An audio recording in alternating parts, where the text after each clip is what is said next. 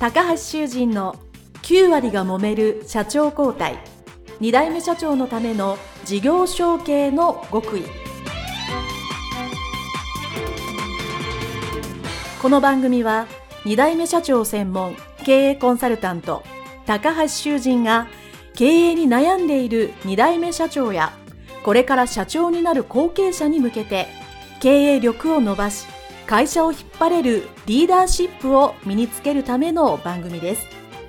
これまで数百社をコンサルティングした実績から2代目社長ならではの悩みを知りその解決のための独自理論によって2代目社長もまた従業員も幸せに仕事ができることを目指した内容です。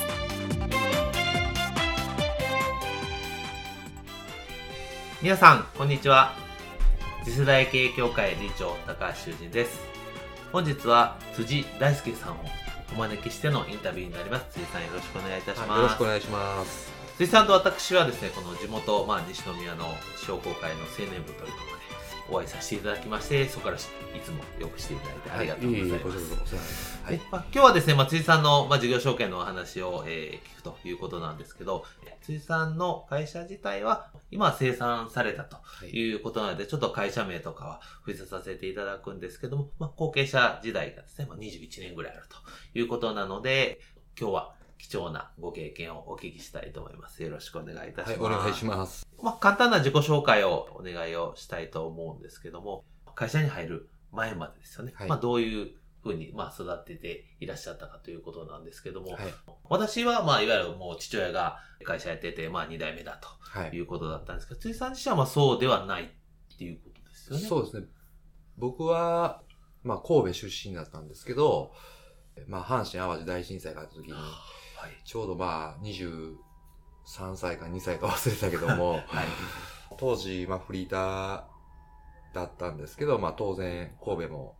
この辺話せば長くなるんで、省きますけど、まあ、住むとこも、仕事も探さなあかんっていう、まあ、状況で、それは大変だ。で、まあ、神戸はもちろん住むとこもないし、仕事も、ね、あの、ええ、建築の解体屋とかそんなんしかなかったから、あで、ね、まあ、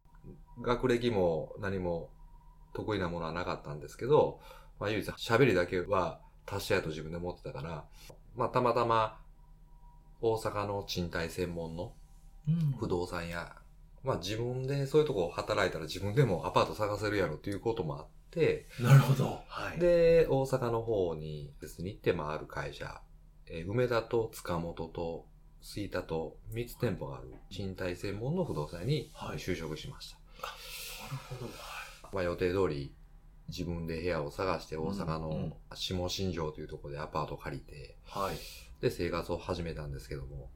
大阪で一人暮らしをする寂しさからですね、まあ事務員さんに手を出してしまってですね。はい。まあその事務員さんは、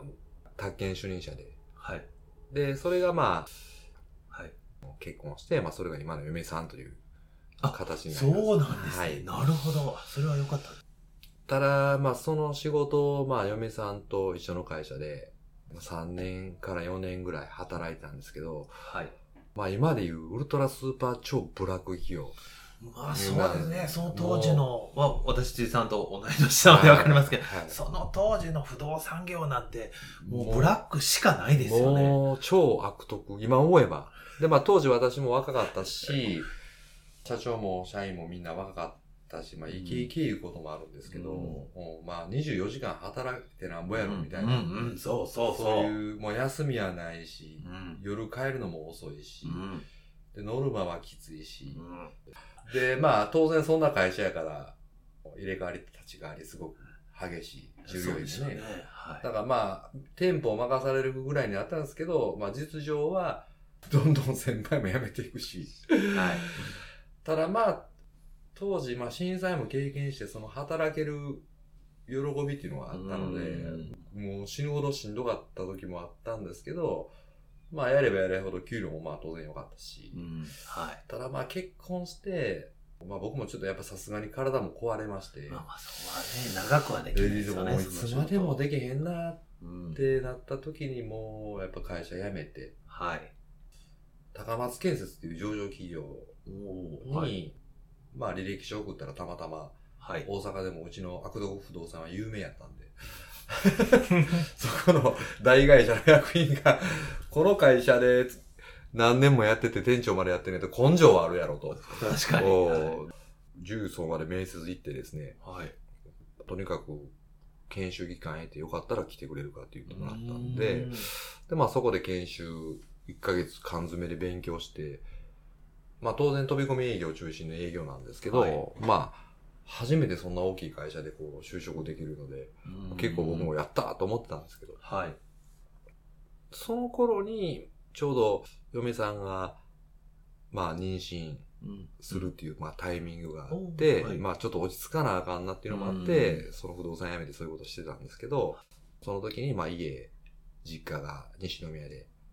商売してると。はい。まあ販売店ですね、材料や。建築資材の材料ってる会社だなんだ、なんですけど、まあ、嫁さんは三姉妹で、で、後継ぎがいないから、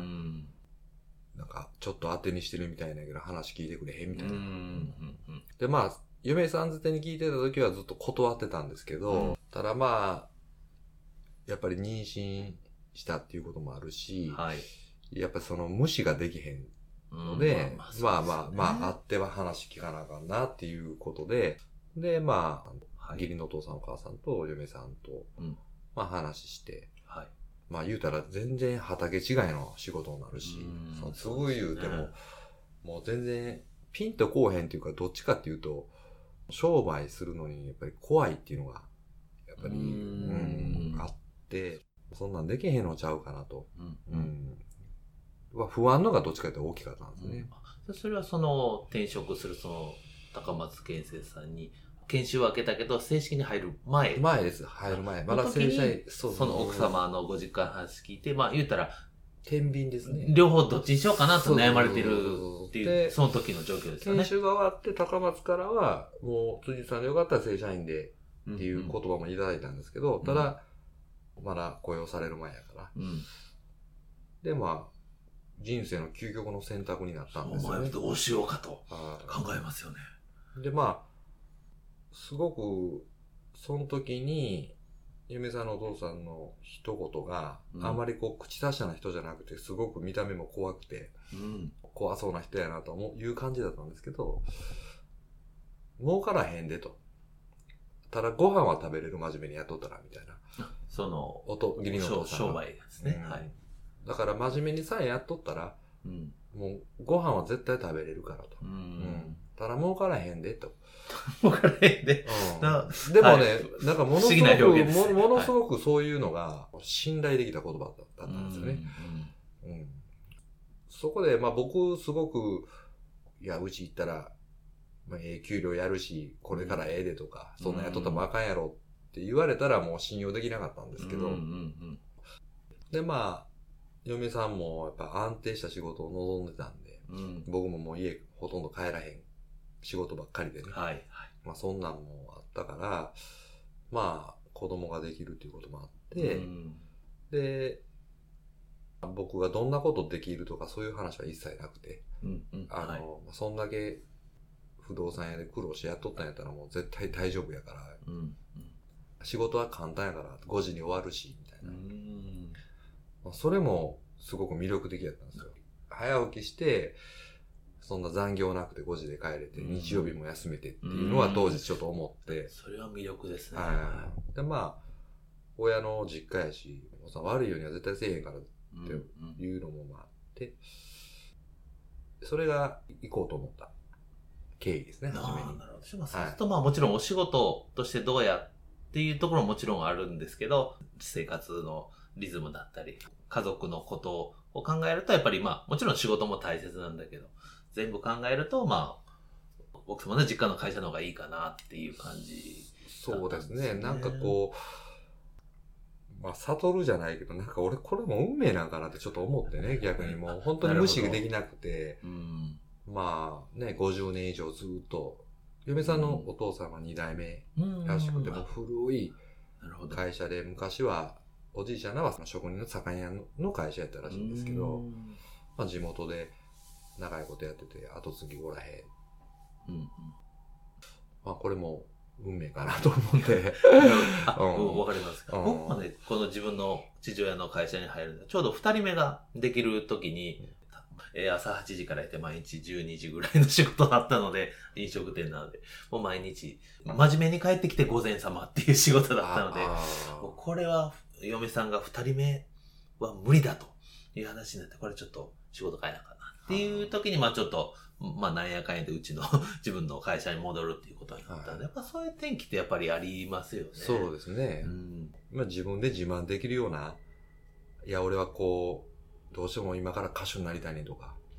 プロ野球選手になりたいねとか、はい、極端に言うたらね。まあ、でも、そそんな特にこう、いや、そんな、もう、興味ないです。僕はこういう仕事やるんですっていう、そう強く言えるっていうのもなかったっていうのもあったからね。なかなか20代でそれはないですよね、それは。はい。まあ、それよりももうとにかく、まあ安定したい安定した仕事は。きたいっていう子供が生まれる。すごいわかります、それは。それがまあ28か9か、29歳ぐらいの時ですかね。はい。でも変えられて、で、まあ、とはいえ最初はまあ未経験なので、最初はこうなんかどんな仕事から始められたんですか、そうですね。あの、3トンのダンプがあって、はい、入った時はまあ4、5台ダンプがあって従業員も5、6人いたんですけど、はい、まあ現場に資材を運ぶ、配達の仕事が週と、じゃあトラックを運転そうそうそうそう、ダンプ、ダンプ乗って。ダンプ乗ってできたんですね。すごいですね。でもそれも、まあ大体地元の西宮市や尼崎、阪神間中心で、まあ現場行って帰ってきて、現場行って帰ってきて、うん、でもお客さんも朝早くから材料取りに来る人には、リフトとか手で積んでみたいな。はい。あとはまあ、まあ電話取ったり、うん、まあ家族でやってる販売店やから、うん、うん。まあそういう、まあちょっと営業に回るっていう感じではなくて、うんうん、まあ本当にまあ、やっぱり力も使う汗かく仕事やって、はい、まあ結構そういうのは初めてやったんで、まあ、しんどかったですけど、結構気持ちよくてね、朝早い子で早く帰れるみたいな。まあ当然地元のお客さんもついてましたし、ただまあ、やっぱり畑違いの仕事で、苦労もあったんですけど、ただ、ちょうど30回って、まあ何も知らん時で、まあ西宮も僕全然知らなかったから。それそれまであんまりこう、縁がないというか、その積んでたわけでもないし。そうですね、もう、阪神好きやから甲子園ばっかり行ってたから、新球場よく知ってる。もう西宮多分甲子園しか知らないっていう感じで。でねあとはもう神戸と大阪だったから、うん、で、まあ、西宮ってすごくいいとこやなと、働きながら、まあ思って、うん、で、まあ、マンションも買って、そういう経緯で働いてました。じゃあ、そのまあ、まだそういうね、こう、配送だったり、荷物をね、動かしたりするっていうのが、まあ、後継者の時代がまあ21年ぐらいやったということでお聞きしてるんですけど、はい、それまあ、いわゆる、まあ、現場作業的には、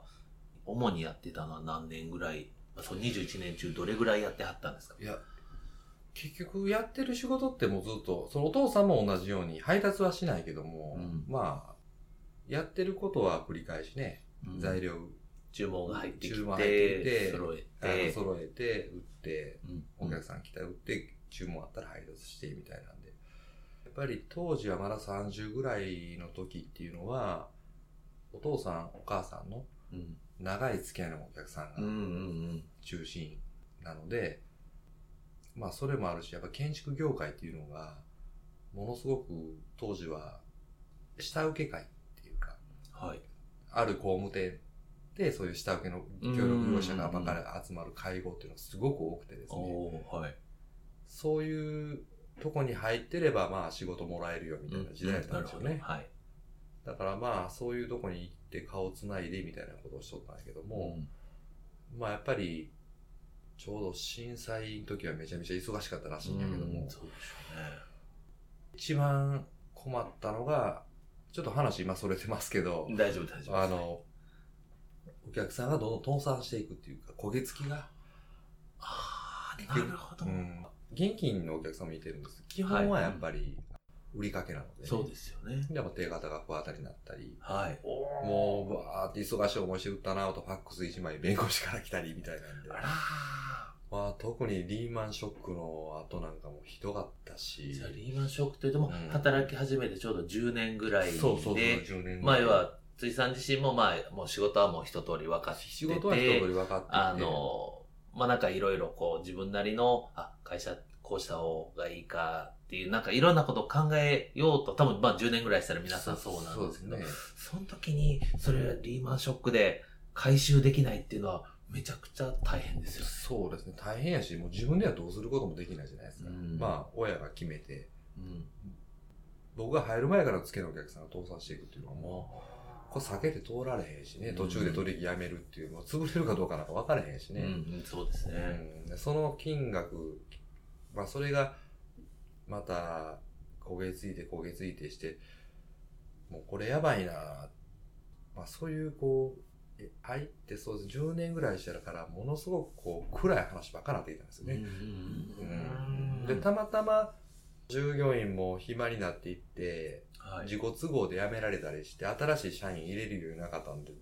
ダンプの台数も人数も減っていったから、はいはい、で、周りの建材店っていうか同業者も、どんどんこう、辞めていく。な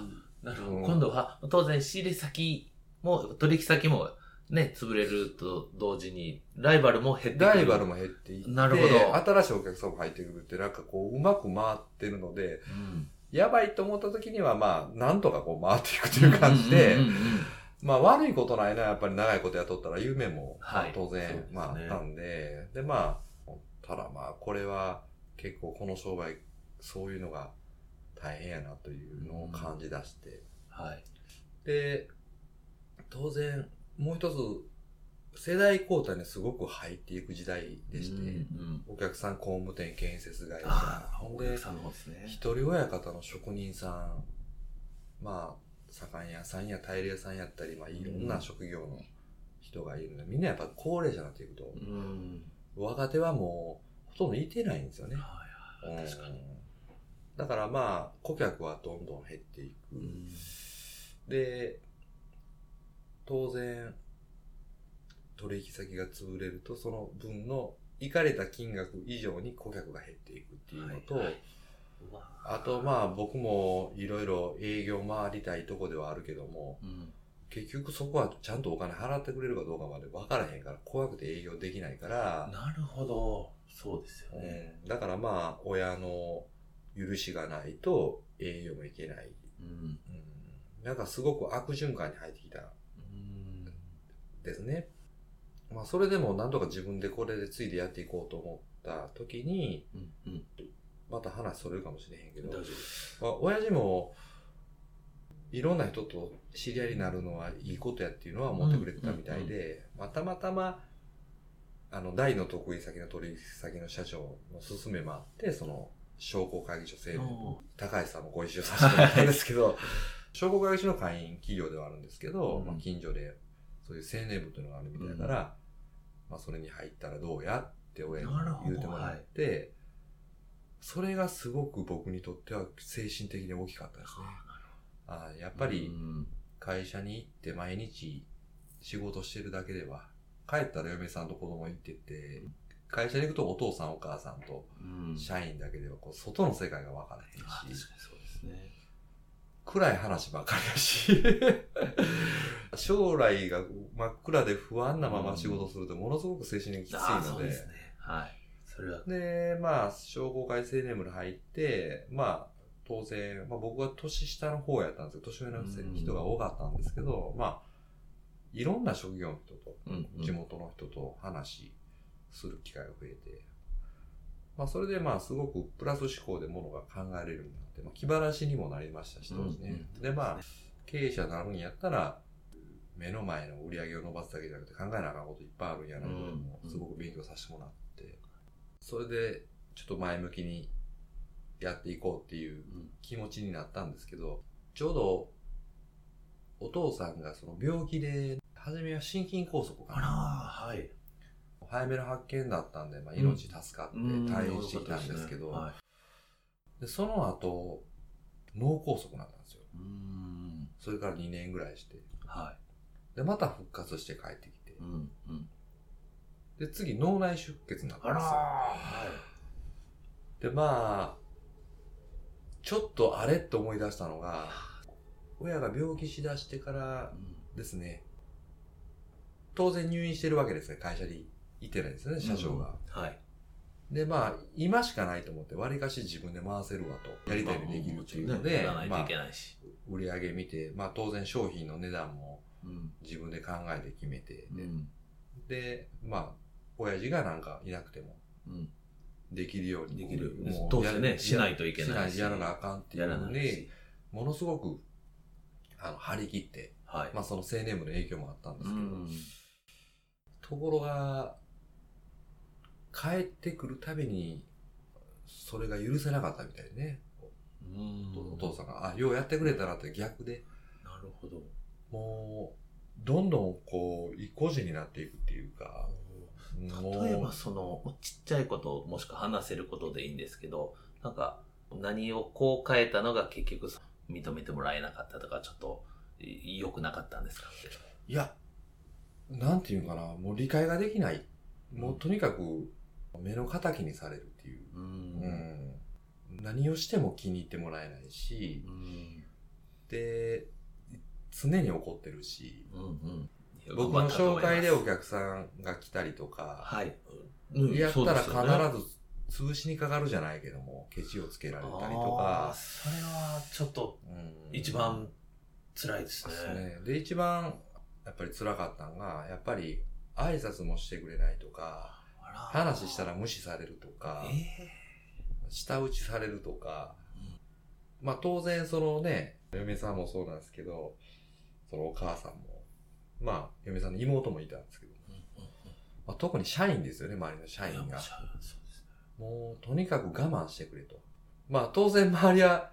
まだ僕の味方っていうか、うんうん、ちょっと今病気もあって、ちょっとそういうのがあるだけやから我慢してくれって言われたんですけど、それでも我慢するっていうのも結構並大抵なことじゃなかったんですけど。それはまあこの21年の後継者時代の、だいたい何年 ?15 年？半分、10年ぐらいかな。10じゃもう後半の半分ほとんど。後半の半分ほとんどですね。だから僕がちょうど30、あ、36、7ぐらいの時かな。うん。1回目の病気されて。はいはい。で、まあ、さっき言ったリーマンショックもその辺やったんちゃうかな。うん、うん、そうですね。うん。はい。で、まあ、頑張っていかなあかんと思った時に、こう、心を折られるっていうかね。うん。うん。うん、でも、子供のために、社員のために、うん、あの、喧嘩するわけにもいかへん。うん。うん、取り下げ減ってきたら、もう増やさなあかんっていうのは当然思うから、じゃあ頑張って営業してきた。で、まあ一応なんとか、ここやったらトリッパグレモンなかろうとちゃんとした会社やから、いけると思って、ここどうですかって言ったら、それはダメだと言われたら、それはやっぱり傷つくというかなんか、ええー、と思いますよね。まあ、せっかく、これ会社にとってもプラスやと思うし、せっかく自分も一生懸命頑張ってきたのに。っていうのを認めてもらえないのは、一番辛いですね。そうですね。まあ、認めてもらえないっていうのと、何を考えてるのかわからないというか、そうですね。俺を継がしたいとはとても思えなかったんですよ、行動が。うん、そうそうです、うん、何がしたいんやろこの人はって本当に思って。で、本当にずっと理解ができなかったんですよ。で、もう喧嘩してしまったらもう終わりやっていうのがなんとなくあって、うん、僕ももう心を保つにはもう逃げるしかないなというので、例えばそれでなんでなんですかお父さんみたいな感じで、うん、行くとまた倍になって帰ってくるような感じなんで、まあ、とにかく時を待つしかないな、みたいな。じゃあもう、まあ、このインタビューでもまあ、よくね、僕もまあ、そこまでではないにしても、本当にあの、親父と社長室で殴らへんけど、胸ぐら掴んで言い合ったみたいな人何人かいらっしゃるんですけど、まあ、さすがにまあ、それはないにしても、やっぱりその、激しく意見をこう、面と向かって対立するっていうことは、まあ、まあ、お人柄的にされなかったっていうことですね。そうそう。何回かありましたけどね。あの、まあ、社員とか、お客さんに言われたこともありますね。逆に僕は言わなくても。ええ加減にしてくださいと、社長。うん。で、まあ僕も、喧嘩まではないけど言い返したことはあって、うん、2回ぐらいかな。あの、そんなに気に入らないんやったら、て、僕はもうやめてもいいですよと。うん、っていうことは、その時になったら悪かったって謝ってくるの初めてね。ほんなもう、なんでそんな態度ばっかり取るんかなっていうので、もう言うても親父ももう60後半ぐらいになってきてるわけやから、はい、もう本当やったらもう後継者の準備っていうかね。うんうん、そうですね、うん。それがもう真逆、真逆、真逆、真逆で行動を取るっていうか、うん、で、お母さんも顔色ばっかり伺って、うん、で、そういうのでまあごまかしながらじゃないけども、うん、僕のやれることはとにかくお客様を持っていくことだけやったんですね。うんうんはい、まあ自分がもし継いだ時には自分のやりたいようにできるように。ただその時になってお客さんがいなくなったら紹介できへん。そうですよね。はい、とにかくもう、取引先にだけはもう離れんようにだけは努力しようっていうことで、まあそれは社員と誓い合って、はい、そこだけ集中してやってた感じなんで、基本的にはもう入ってからやってる仕事って変わらないんですよ。はい。うん、はい。